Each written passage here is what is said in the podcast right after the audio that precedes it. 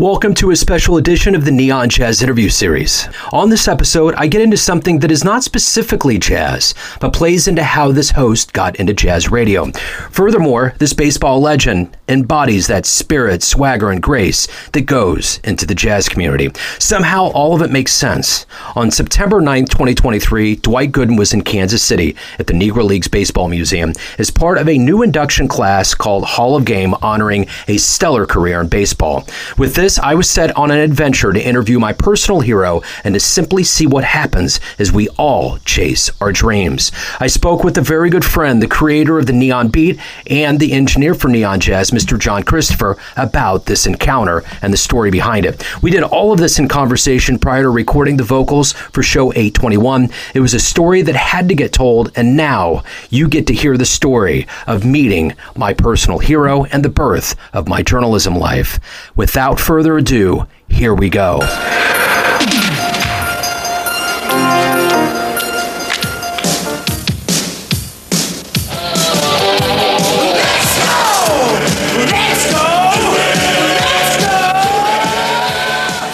So I got a really, really good story for you. It may take a second, but I think you're going to really like this. When I was young, my bread and butter was baseball cards and baseball. Like I loved it. And I've kind of realized later in life that a lot of it probably um, getting into broadcasting stemmed from the fact that I was 4'11 in high school. I had to have something physically mighty, and the only real thing I felt like I could probably do was use my voice and strengthen my brain. I just wasn't the athlete, but I loved it. And I would go after and get autographs and the one player that I always gravitated towards was the New York Mets pitcher Dwight Gooden. And I don't know if I've ever talked to you about this, but Dwight Gooden was an obsession for me, and it was a good obsession.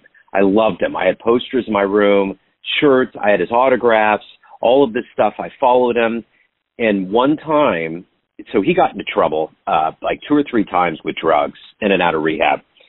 And I remember the first time he got into rehab, it was a big shockwave. And I wrote a letter to the Kansas City Star and I said, we, I said, he's a wonderful human being. We need to give him a chance. He's talented. He's remorseful. We, you know, we need to find some level of empathy. And I remember when that letter got printed in the Star, it was the first time I ever saw my name in print. And it was a big deal for me. And I got one of those metal plates made and I had it on my wall but I just loved Dwight Gooden. I got all of his cards. I got, I just, I, he, he was the guy and I watched him. I followed his career. Um, and everybody that knew me in that, that era of high school, early college knew that. So I, you know, kind of segued into other things in my life. Once I got out of broadcasting, I kind of let that go. Well, last year, Amanda and I were watching this 30 for 30 documentary that ESPN made about the 1986 Mets So I started kind of talking to her about my obsession with Gooden and these guys, and she loved the film, and it reignited me and and that love and joy that I had because when the Mets won in '86, I ran outside, I threw my glove in the air like Jesse Orosco. I just absolutely loved that era. It brought me an immense amount of joy. But the first time I ever decided any in any realm of journalism to do anything, I went down to the U News at UMKC and the the editor, his name is Rich Satterley, and I gave him this this cutout. He kind of looked at me like, "Is this all you got?" But they were desperate. So that letter I wrote to the Star on Dwight Gooden got me in the door. It was a motivator for me. So fast forward about I followed Gooden on um I've I, I've been following him since that documentary last year and I can't find a copy of that letter that I wrote. I just can't. I must have thrown it away in the move, and I used to have hundreds of copies, and it's gone. So it's like a figment. So anyway, I I followed Gooden, and it reignited everything. This last Christmas, Amanda got me a totally by surprise. I had no idea. Got me the biography of Dwight Gooden and got me a jersey with his name on it. 16 is his number, and it was signed, and it just floored me. It just blew me away. It took the breath out of me because I loved him and it brought me so much joy. And as a 50 year old guy, to get reignited with that joy that I had, it was wondrous. I read the bio, all that stuff. So I'm following him and I see that he had about a month ago a Negro Leagues Baseball Museum shirt on. And I'm like, that's interesting. And then right after that, the press release comes out that the Negro Leagues Museum is doing a thing called the Hall of Game, the first one since the pandemic, and they honor black baseball players that made a sizable impact and that are worthy of an honor. So I go down to the Jazz Museum about a month ago and I notice a cutout of Gooden and I put two and two together. I'm like, is he coming here? And I finally get and see the press release and he's coming. So I get my druthers together. I emailed the Negro Leagues Museum and said, I work for these stations. I have an interview channel and a jazz radio show. Can I come down and cover it? And this gal was like, you know, it was the day after they announced this, so the media was going crazy. National media, all these people were pinging her. She's like, I got to get my druthers straight. We have a lot going on. I'll get back with you. So she gave me about a week to get back with her, and I finally got back with her. I left her a message, emailed her, didn't hear anything, and I'm like, well, it was worth a shot. Like my dream would be to have some level of like meeting Dwight Gooden or interviewing him, and I'm like, I gave it a shot. So she gets back with me just randomly, like four or five days after that, after I kind of tucked away my brain, and said, here's the itinerary. This is what you need to do. This is how it's going to work. I'm like, wow. But that happened to be the day. the Saturday was the day Miles was doing that Challenge Air program where he was flying and his scheduled flight was at the same time as the press conference. So I called Challenge Air. They moved it up two hours, and I still had a hard time because downtown construction is really bad. So the high and hard of it, John Christopher, is that I got there on time, got my press credentials, walked in the room, and I knew that my hero was going to come out at any point. I'm standing there. Bob Kendrick's taken all these guys. Al Downing, who uh, led up uh, Hank Aaron's 750th home run, three or four other people, and the first person after Bob's booming voice comes out is Dwight Gooden. He walks in, and I'm just sitting there, and I'm like, I can't believe I'm laying eyes on this man. And I didn't know what was going to happen. I didn't even that day think I was going to get there. I was like, I'm going to give it a shot. If it works, it works. I didn't have any pre any expectations. I'm old enough. I've been down this road. I've gained enough wisdom to know don't do that to yourself. So he comes in and there's a guy that kind of stopped him and they shook hands and he just kind of walked up and gravitated. Doesn't know me from Adam. I have shorts and a shirt. I don't really look like a true press guy, but I dressed up the best I could for going to a an event with Miles. He walks up and he looks at me and he shakes my hand and I said, "How you doing? My name is Joe Dimino." And he and he and he said and he said something like, "Nice to meet you." And just kept walking around and I'm just sitting there and I'm like, oh my God, I just, I, he came to me like something with him that was going on there brought him to me. So they have the press conference, they do the whole thing, and at the end, all the media's there. And they're like, you can you can peel off and you can interview. And he's getting a sale. So Channel 9 takes him to the side. I look at this press calculator and I said, I want to have a few minutes and I'm just doing audio with him. So I immediately, I'm like, I'm in the room. So I go over and I said, hi, Dwight, can I have a, a few minutes with you? He was like, of course.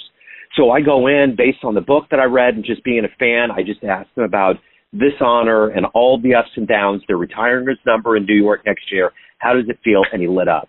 He just lit up and he was like explaining it to me. He brought his dad into it. And the second question was, you threw a no hitter for the Yankees. And I read it in his book. I mean, his book was really raw. And I was like, what was that like? That had to be surreal. He just opened up, man. He just, it, it's like these interviews I have with these musicians. He just totally was wrapped. And it was one of those things where he talked to me so long, people behind were kind of waving him.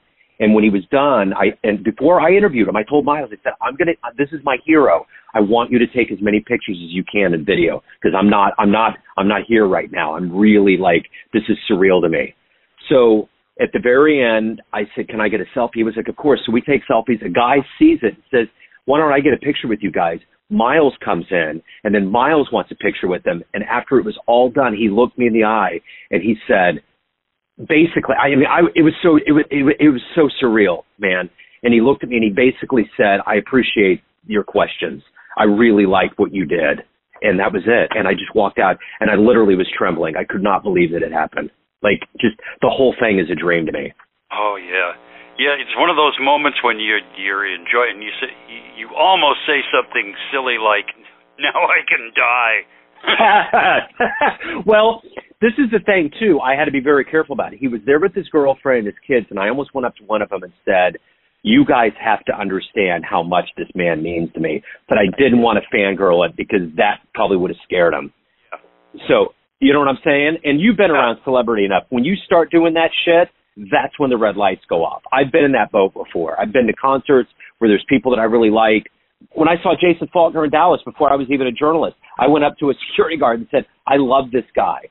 And we had a couple drinks. I was with some friends and I could just tell by the way I explained it, they got on their walkie talkie and basically said, whatever you do, do not let this guy back here. He's a fanatic. So I didn't want to be that guy. I just kept my journalism in check, but I kept my fan in check too. And it was absolutely beautiful, man. Like I, I and and I, Miles took a little video. He took a picture of me interviewing him. I couldn't have asked for anything more. And I got that picture of him framed. I told Miles the story in the car because I didn't really want to get him freaked out going in because I have to be careful about his nerves. But I told him when he left, I said, Miles, that was my guy. That was that was my hero. What do you think about that? He just said, he's my hero now too. Oh wow, wonderful. Anyway, I, I had to let you know that because it was such a big moment for so many levels. Just you, when you meet your hero, and the thing is, they always say, be careful. Dwight was such a nice guy, dude. He was so fucking nice. He was so sincere. I could just see his body language up there he's a man that's been through it. Like I can tell what the drugs have done to him being there. Like he he is definitely his body is in a a, a place of um he's aged a lot. I can see it.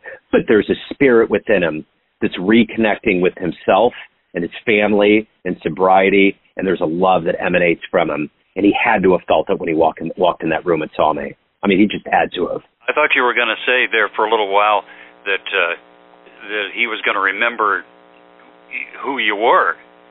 Oh yeah, no. There I don't know that there would be any way other than you know, I've sent some stuff on social media. Like I sent a specific thing after Christmas and said this is the best Christmas ever and I tagged him and I've tagged him a few times with when I wore my jersey and that. But no, and and he doesn't really do social media that much. I think he kind of does it because he's a celebrity and he's supposed to. But I did tell him he is probably not. He might, and I did this on purpose intentionally.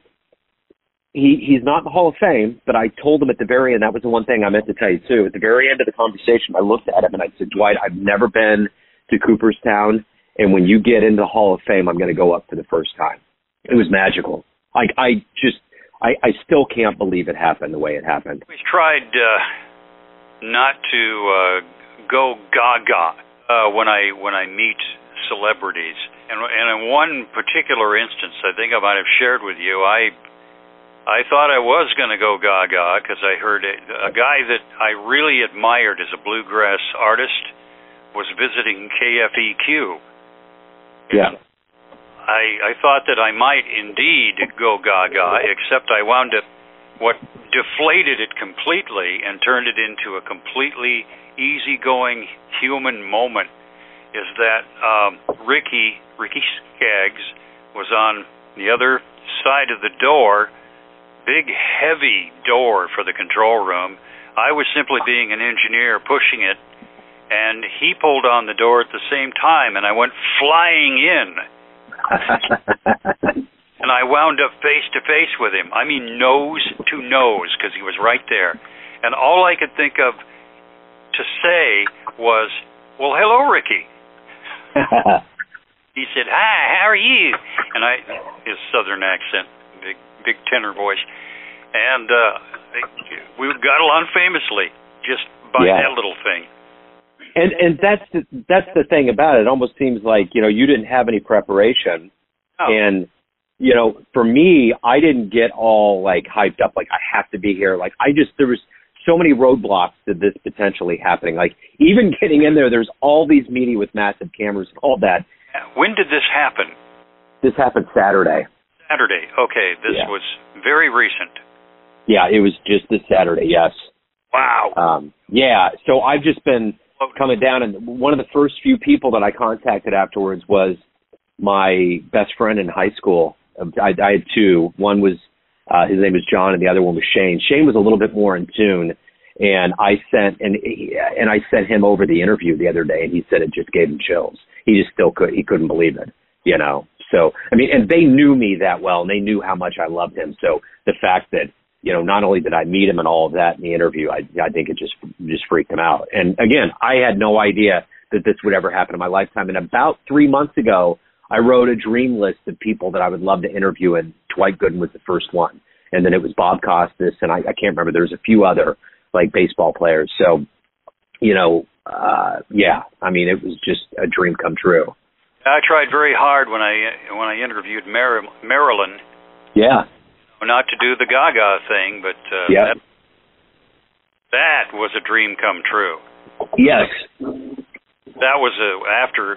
It's funny because I didn't really really didn't do Gaga while I was there. It's pretty much that's one of the things being an engineer has taught me. As you meet these people, you gotta kind of play low key. Okay? Yeah. Now you're you're part of the backstage, but uh, she was lovely.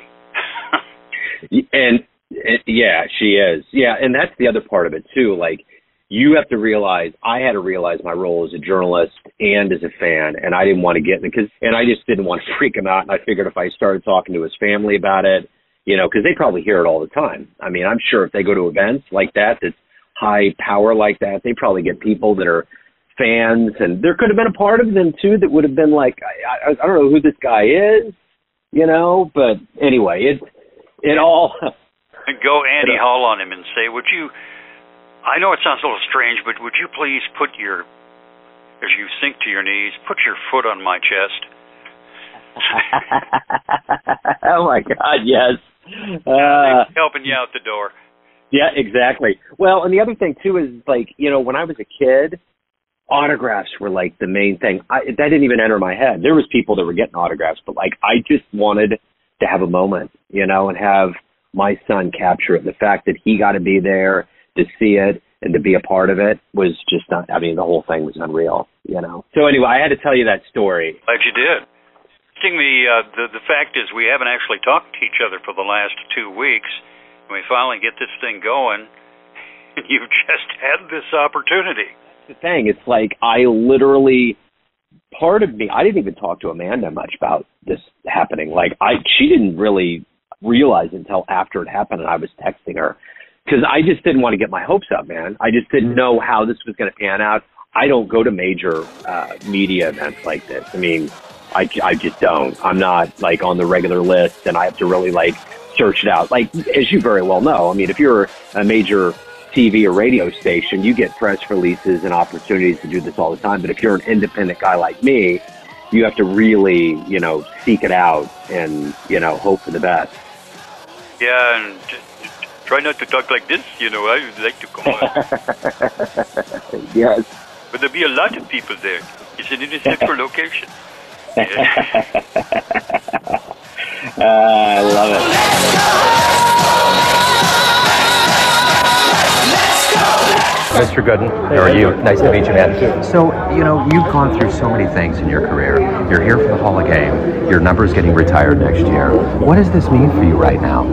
It's crazy. You know, first I talked about my dad being here to share the moment with him, but I got to understand my kids are here to share this with my kids, um, grandkids, great grandkids now. Um, Absolutely. Definitely an honor and privilege. And like I say, we go through so many different things. You don't know these things going to happen. Um, I heard about the jersey first being retired next year. And then like a week later, Bob called me and said, hey, we want to induct you into the Hall of Fame in Kansas City. Yeah. I said, you got to be kidding me. I thought it was a prank call. You know? because, uh, like, you know about the Negro League, but you didn't, I didn't know, like, the induct players into the Twins. Yeah. I know that, to be honest with you. Yeah. Just to know that and to talk to Bob, who I've known for many years, and with Buck O'Neil in the 90s, they used to come around to Shea Stadium yeah. and sit there and just talk. So to be in here and being involved and be inducted here with so many great players before my time, know that just, you know, very humbling and surreal. I'm just tickled to death with this. Absolutely. You know, I read your bio recently, and that no hitter you threw in New York and the way it was described, how you were thinking about getting on the plane and you stayed. Was that, I mean, when you think about that, that has to be surreal. No doubt, no doubt about it, because my dad, he taught me baseball, and he was ready to have open heart surgery the next day, and he had been on dialysis for 15 years. And you know the story, but um, yeah. I was supposed to go home, I had my plane ticket, and that morning I just thought he'll probably want me to pitch. And I called Joe Torre, who's the manager, and told him to come in and pitch. I said, no, go home, be with your dad. I said, no, I'll be in the pitch. And they said, all right, we'll see you tonight. And the next call was to my mom, which didn't go too well. She said, no, you have to be here. My dad needs your support. All the family's gonna be here. This is very, very serious. There's no question about it. You're gonna be on that plane. I'm gonna meet you at the airport. I actually ended up hanging up with my mom because she had made me feel so guilty. Yeah. Then the pitch no hitter that day. And like the first run is, you know, you stand between the walkway of the dugout and the clubhouse, tearing up sometimes, not knowing is he gonna pull through. And then even like a bike paddle earlier in that year, Yankee was trying to decide whether to release me or sit me down because I started 0 3. Yeah. Um, David Cone got the aneurysm. Got back 0 2. But then at the end of the game, the, the players that came off the field, all I could think about is Dad going to be okay? You know, last was suspended you know, for baseball. Yeah. Earlier this year I was bench. I'm throwing. All the great players go to the team. You get a ball from the game, you take it to the hospital the next day. Dad's on life support. The doctor said he did see the game. Not to give it one tear, they gave him the ball. You know, they made help me pass away, but the last game to a pitch was that no hitter. Yeah. And um, it's weird, dude, because he taught me all the history of the game. And he, you know, growing up in the 60s, we had the black and white TV. Yeah. We did the one game a week on Saturdays. Joe Garagiola. Yeah. We did the games on the radio. So he'll have his beer and chips. I got my cookies and juice, and he's watching the game, listening to the radio. And so if he was here for today, for this moment, Oh. I mean, I don't know if you can. I only see my dad cry twice. Yeah. When his mom passed away, and when I told him I was making the team, Yeah. in spring training. I went to tell him. I'm sure today is probably the definitely Absolutely. Well, when you make it to Cooperstown, I've never been there. I'm going to go up there. I want to see it. I've always loved your career, man. This has been an extreme honor. Thank you. Thanks for tuning in to a very special edition of the Neon Jazz Interview Series, where, along with the jazz, we cover the world of sports, art, literature, and so much more from around the globe. I would like to thank Mr. Dwight Gooden for being a hero and validating a whole life of looking up to him, and for being the catalyst for me becoming a journalist and radio host, an artist, and a writer. Thank you for listening. And if you want to hear more interviews like this, you can find us on all the podcast platforms. On YouTube, you can subscribe and beyond. And for all things Neon Jazz, go to the neonjazz.blogspot.com. Until next time, thanks again for listening. And until next time. Neon Jazz.